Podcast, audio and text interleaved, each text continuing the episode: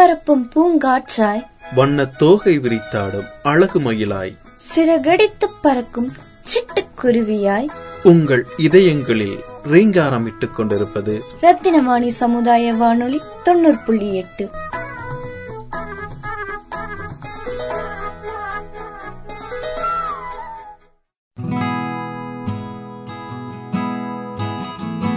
அன்புள்ள நேர்கள் அனைவருக்கும் வணக்கம். நான் உங்கள் சிநேகிதன் மகேந்திரன்.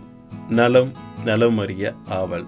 முகங்களை பாராமல் முகவரிகளின் வழியே மட்டும் பயணித்து முழுமையான அன்பினை வெளிப்படுத்தும் அன்புள்ள என்ற உச்சரிப்புடன் தொடங்கும் ஒற்றை வார்த்தையிலிருந்து உறவுகளை இணைத்திடும் ஓர் ஆயிரம் வார்த்தைகள் வரை அடைபட்ட காகிதத்தை ஓர் உரையில் அடைத்து உரியவரிடம் கொண்டு சேர்க்கும் ஒப்பற்ற பணியை செய்து வருகிறது அஞ்சல் துறை.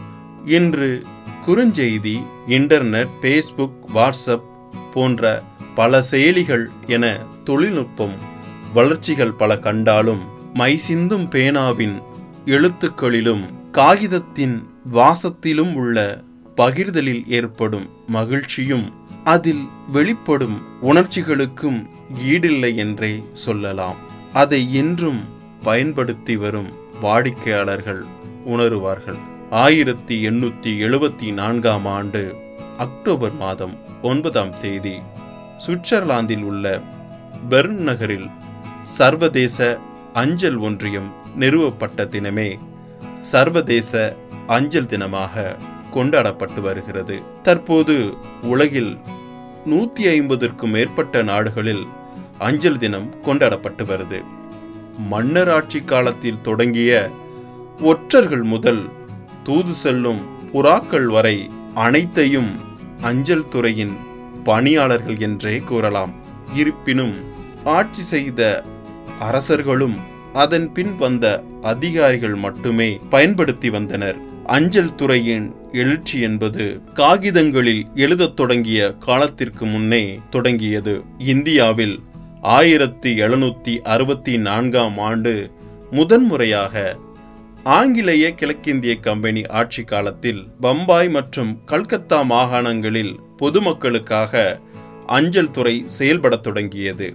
இவ்வாறு தொடங்கிய அஞ்சல் துறை தற்போது இருபத்தி மூன்று அஞ்சல் வட்டங்களுடன் ஒரு லட்சத்தி ஐம்பத்தி நாலாயிரம் அஞ்சல் அலுவலகங்களை உள்ளடக்கி உலகிலே மிக பெரிய அஞ்சல் துறை கொண்ட நாடாக விளங்கி வருகிறது நம் இந்திய திருநாடு. இதில் எண்பத்தி ஒன்பது சதவீதம் கிராமங்களில் இயங்கி வருகிறது. ஆறாயிரம் நபர்களுக்கு ஒரு அஞ்சல் அலுவலகம் என்ற விகிதத்தில் செயல்பட்டு வரும் இந்த துறையில் மொத்தம் ஐந்து லட்சத்தி தொண்ணூத்தி மூணாயிரத்துக்கும் மேற்பட்ட பணியாளர்கள் இருக்கின்றனர்.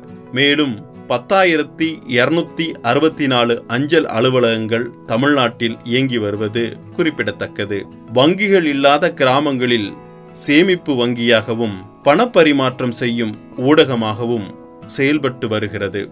வளர்ந்து வரும் தொழில்நுட்பங்களுக்கு ஏற்ப அஞ்சல் துறையும் பல்வேறு மாற்றங்களை செய்து வருகிறது. அஞ்சல் அலுவலக கணக்கு தொடங்கி சிறு சேமிப்பு உள்பட ஐந்து ஆண்டுக்கு தொடர் வைப்பு மாதாந்திர திட்டம் மூத்த குடிமக்கள் சேமிப்பு பதினைந்து ஆண்டு பொது வருங்கால வைப்பு கிசான் விகாஸ் சுகன்யா சம்ரித்தி யோஜனா தேசிய சேமிப்பு சான்றிதழ்கள் என வெவ்வேறு வகையான சேமிப்பு திட்டங்களை செயல்படுத்தி வருகிறது. மேலும் தங்கத்தில் முதலீடு செய்ய விரும்பும் மக்களுக்கு ஏற்ப தங்க பத்திரம் என்ற புதுமையான திட்டத்தையும் அறிமுகப்படுத்தி இருக்கிறது அரசு அலுவலகங்களில் வெளிவரும் பணி நியமன ஆணை முதல் அரசு துறை சார்ந்த அலுவலக பயன்பாடு அனைத்தும் அஞ்சல் துறை வழியாகவே பரிமாறப்படுகிறது. அஞ்சல் துறை போல் எண்ணற்ற பரிமாற்றம் செய்யும் நிறுவனங்கள் செயல்பட்டாலும் அவை அனைத்தும் மக்களுக்கான சேவையை முழுமையாக பயன்படுத்துவதில்லை. காடுகள் மலைகள் தாண்டி இருக்கும் ஒருவருக்கு தகவல் உதவித்தொகை உள்ளிட்டவை கொண்டு சேர்க்கும் ஒப்பற்ற பணியை செய்து வருகிறது. மேலும் தனியார் நிறுவனங்கள் பரிமாற்றங்களுக்கு வசூலிக்கும் தொகையை விட குறைவான செலவில் நிறைவான சேவையை அஞ்சல் துறை அளித்து வருகிறது. மின்சார வேகத்தில் வளர்ந்து வரும் உலகில் மின்சாரம் இல்லாத கிராமங்கள் வரை சேவை புரியும் அஞ்சல் துறையின் பெருமையை அங்கீகரிப்பதோடு அதனை நாமும் பயன்படுத்தி அஞ்சல் துறை வளர்ச்சிக்கு வழிவகை செய்வோம். அஞ்சல் துறையை கொண்டாடுவோம். அன்புடன் உங்கள் சிநேகிதன் மகேந்திரன்.